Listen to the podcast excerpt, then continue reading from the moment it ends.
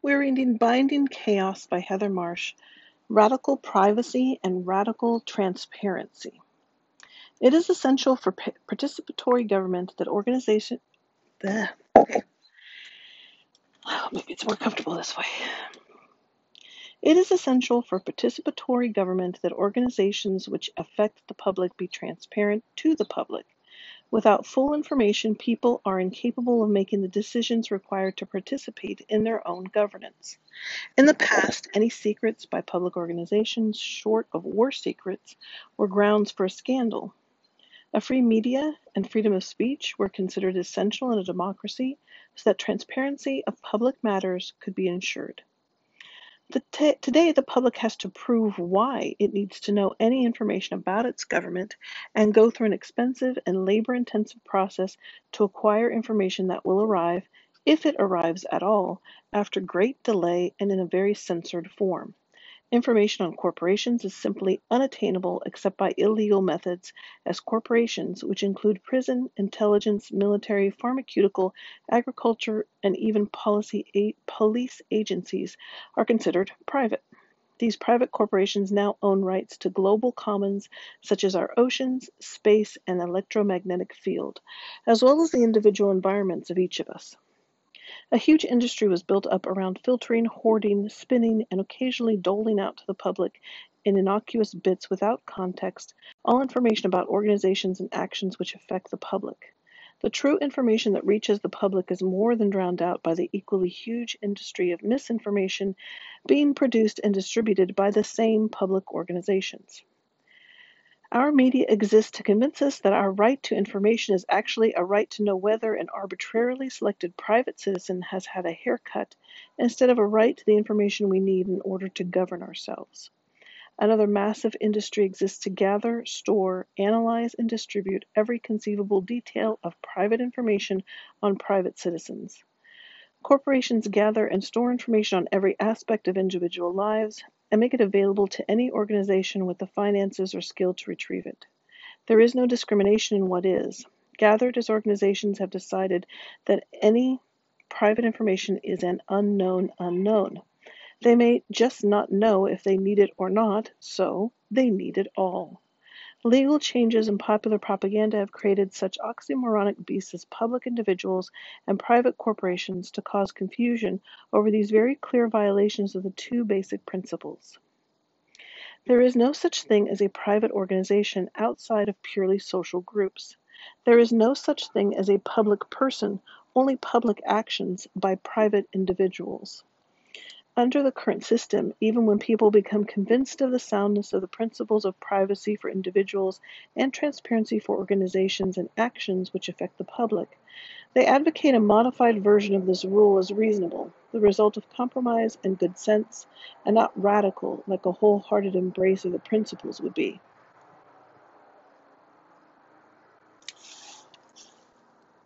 Sorry, I don't know what that loud noise is. They point to many situations where the principles in pure form simply would not work. Principles, however, if they are sound at all, must work in all cases. If they do not, there is a fault either with the principle or the case. The answer in our current society has been to reject the principles as nice ideas, which we will keep in our legal foundations, but ignore in reality, as they are simply not practical.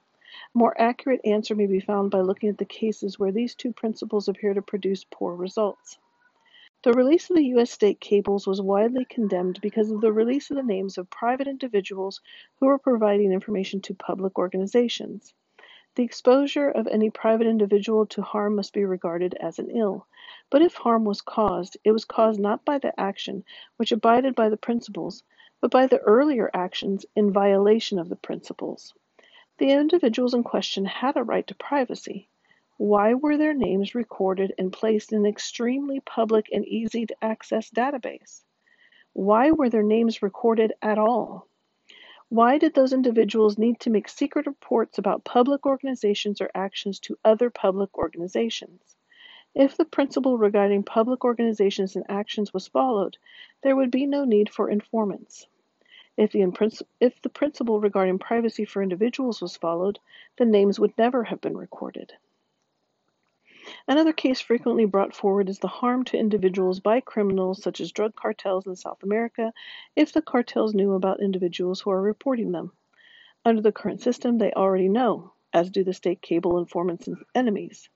Once information about an individual is stored, the principle of individual privacy, which ought to protect that person, has been ignored, leaving them completely exposed.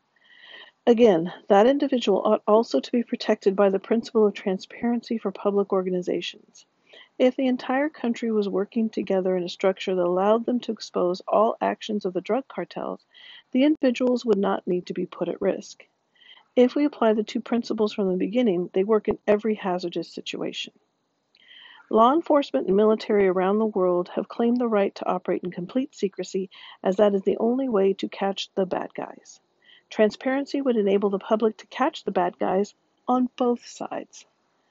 A public that was involved in helping to enforce laws could accomplish far more than a police force could by itself.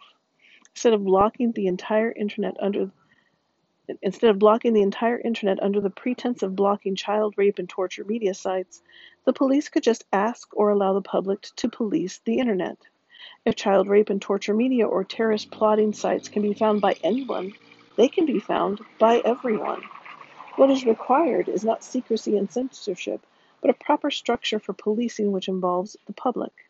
The only cases in which this would not work is when the law is not one the public agrees with, which is a great method of providing feedback that the law needs to be modified to represent the people more accurately. Diplomats and others in positions of power have complained that transparency makes it difficult for them to do their jobs. Where that is the case, the fault must be found with their jobs. The current system is a massive, tangled, torturous mess of spies, media, spokespeople, communication departments, freedom of, freedom of information laws and lobbies, actions and counteractions, attempting to maintain balance in a system which preaches democracy and practices totalitarian, totalitarianism. Oh, jeez. Totalitarianism. Yeah, okay.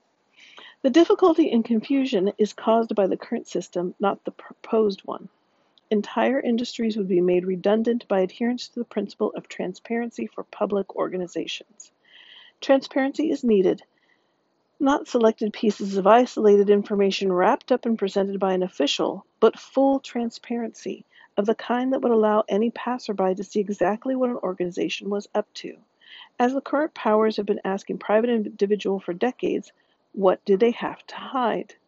The kind of radical transparency that private individuals have been exposed to needs to be turned on all organizations and actions which have any impa- impact on the public. Individuals require a right to privacy.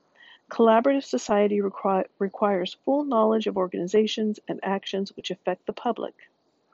I forgot to mention she has some italicized parts and this is another one.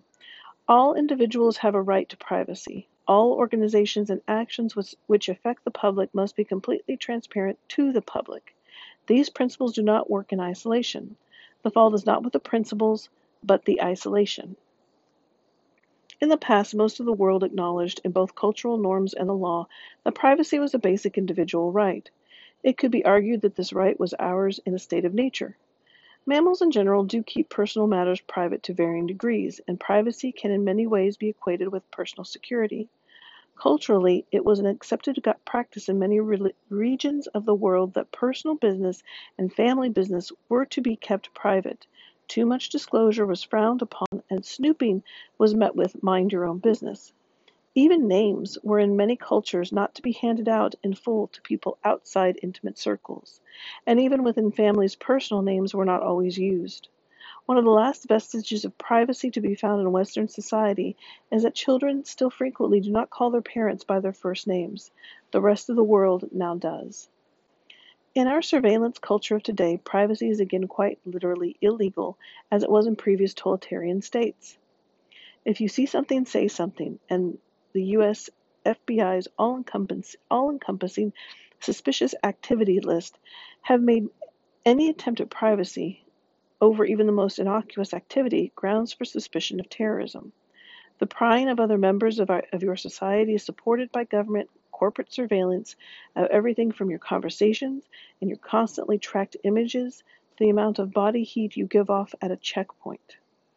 The agenda of the states has been transferred to the wider culture.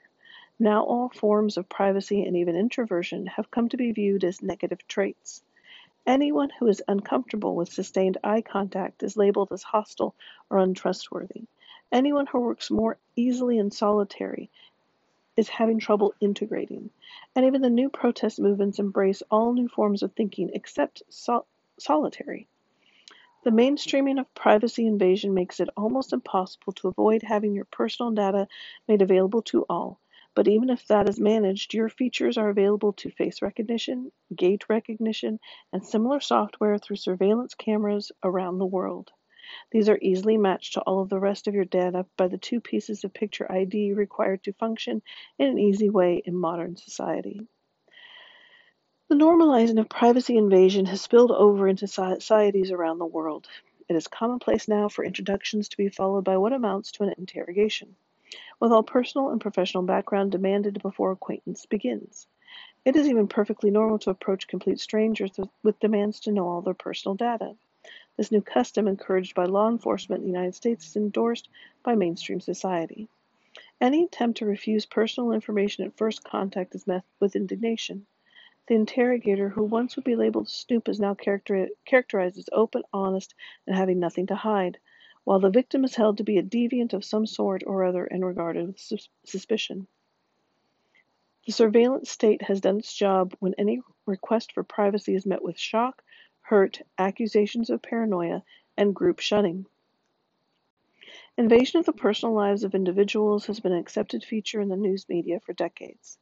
The public's right to know, which once applied to the right to know all news required to participate in their own governance, essential in a democracy, became a right to know personal information.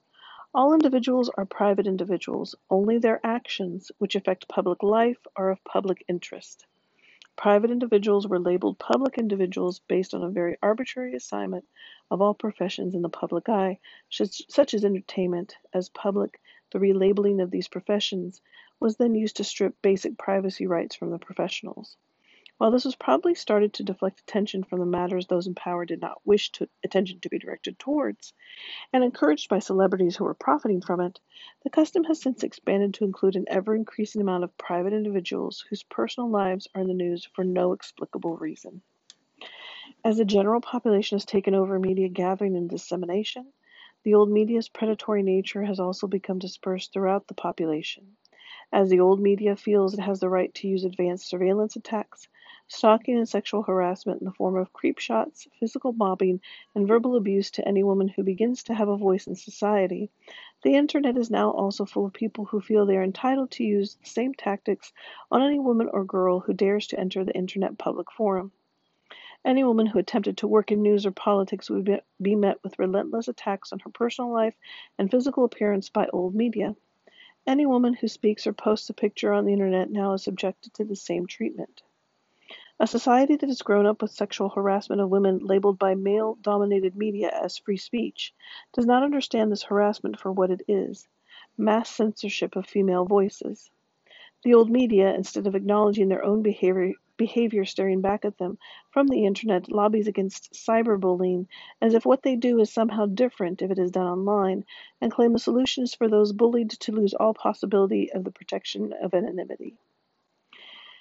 In order to have a society in which individual needs are respected, a balance must be struck between the right to speak and have freedom of information versus the right to participate equally in society and own the truth about ourselves.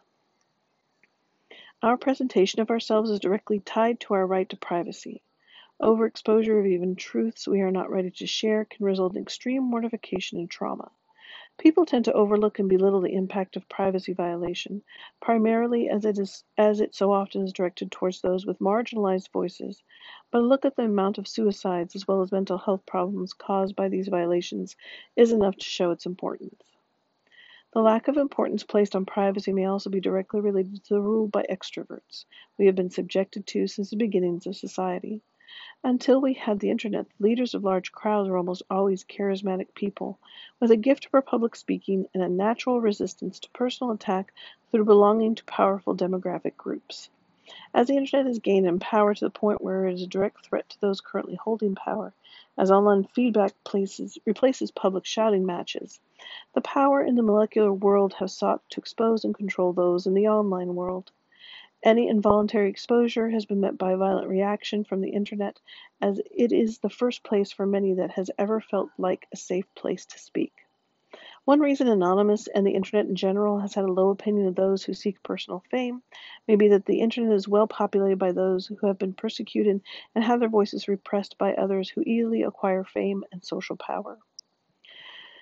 The voices of the part of the population who are naturally more introverted or the almost everyone eliminated from mainstream forums for one reason or another, are at least as important as those currently heard. This, however, completely changes the society we are accustomed to if the voiceless suddenly gain voices. If the creators no longer need the marketers, women do not need to speak through men, and children, the elderly, discriminated minorities, the ostracized of all societies, can suddenly speak and have their messages amplified as well as anyone else. This would eliminate huge swaths of industry from communication representative types of roles, everything from politicians to media to marketing companies and NGOs. Not at all coincidentally, all of the lobby groups attempting to control the internet, strip privacy and anonymity, and manage access are from the and manage access are from the groups who would no longer be required if everyone had a voice. Personal information is power. Anyone who can obtain personal information on another has increased their power over the other.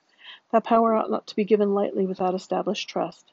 What seems perfectly innocuous until it surfaces as a book, revenge porn, or what ought to be irrelevant attacks on a messenger by character assassination of the messenger, ought to be kept private by default. Personal information is still every bit as valuable as our grandparents knew it to be. Until and unless our societies mature to the point where we are governed by idea driven instead of personality driven systems, we need to recognize that freedom of speech, which is a mask for suppression of the speech of others.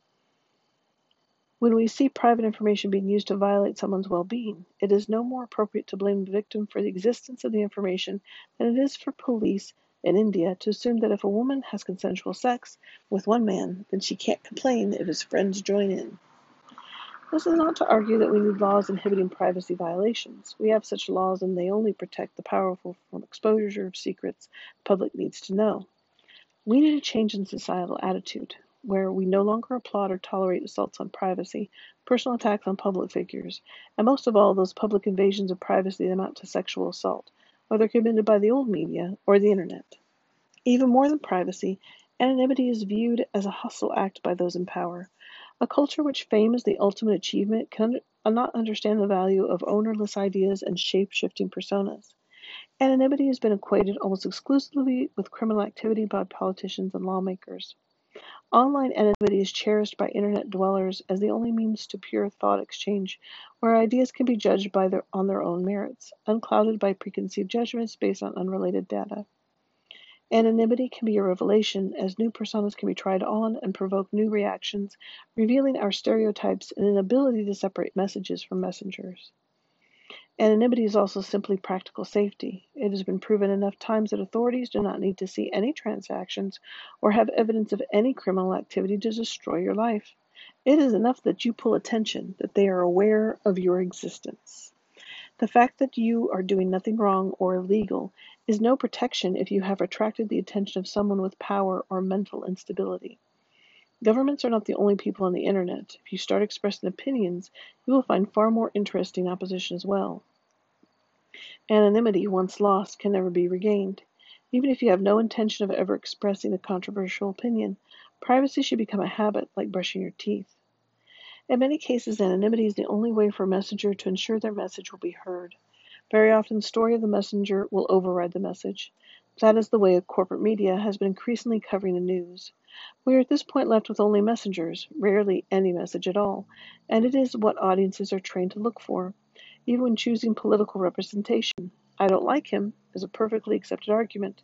In other cases, the message will be drowned out by the idea that the messenger is an inappropriate source, either because of association or because of who they are. Der Spiegel and others lectured members of Pussy Riot on speaking at all when they had young children, and the Putin, gov- and the Putin government used their identities to threaten to remove their children. Media subsequently labeled their political message a feminist one based on nothing at all other than their sex. Pseudonymity is the best of both worlds for many, and I an identity which allows relationships and trust, but also provides control over personal information. This can be essential to create a personality which allows your voice to be heard in the way that you wish it to be. In the future, perhaps we will see everyone with at least three identities one to carry the two pieces of ID required by the military industrial complex, one for family and friends and molecular life, and one for online idea exchange. I think of this. I got uh, the one the one thing that comes to mind is my job, and we require all these forms to be filled out and all this information to be shared from the person seeking services. And when the uh, the agency that I work for then turns around and has information to share, like um, how successful they are, how many uh, people have uh, partake, uh, taken part in the services, how many have reached their goal, um, things like that. It's watered down to a state uh, for the entire state, not for the region, uh, not for the locality, not for anything. So we don't publicly share our information In other words, we don't want to look that too hard. Um, you know, of course, they want to spin whatever data is shown to look to make it look good, um, which I understand uh, in some cases. But in some cases, it would be good to look at the information as is and decide, gee, are we doing so? You know, could something be done better? Maybe something should change. Uh, but that doesn't come from the bottom going up, so that's kind of lost cause. Um, and I just got done uh, discussing with them a couple of documentaries we've been watching on Netflix called The Social Dilemma and The Great Hack. Um, if you watch him, the great hack was a person who wanted his personal information. He wanted a copy of all the personal information that the corporations owned. And he started a court case in order to get that information, and he lost. they could mine whatever information he freely gave them, and he didn't have a right to a copy of it. So there you go. Um, the social dilemma uh, covered how now we're the product. And I don't remember the the guy who said it, but his statement uh, I thought was really great, made the most sense to me, is that um,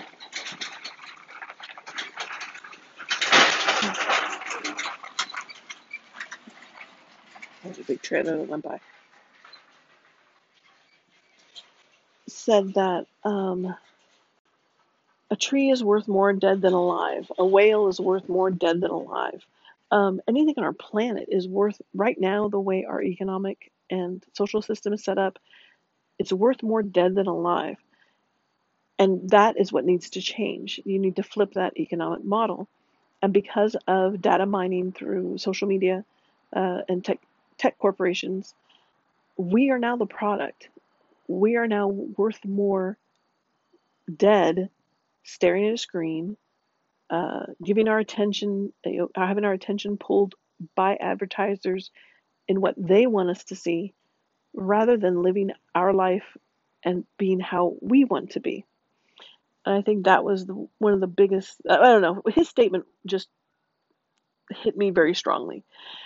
Um, and I think that all ties in here with uh, between privacy and transparency.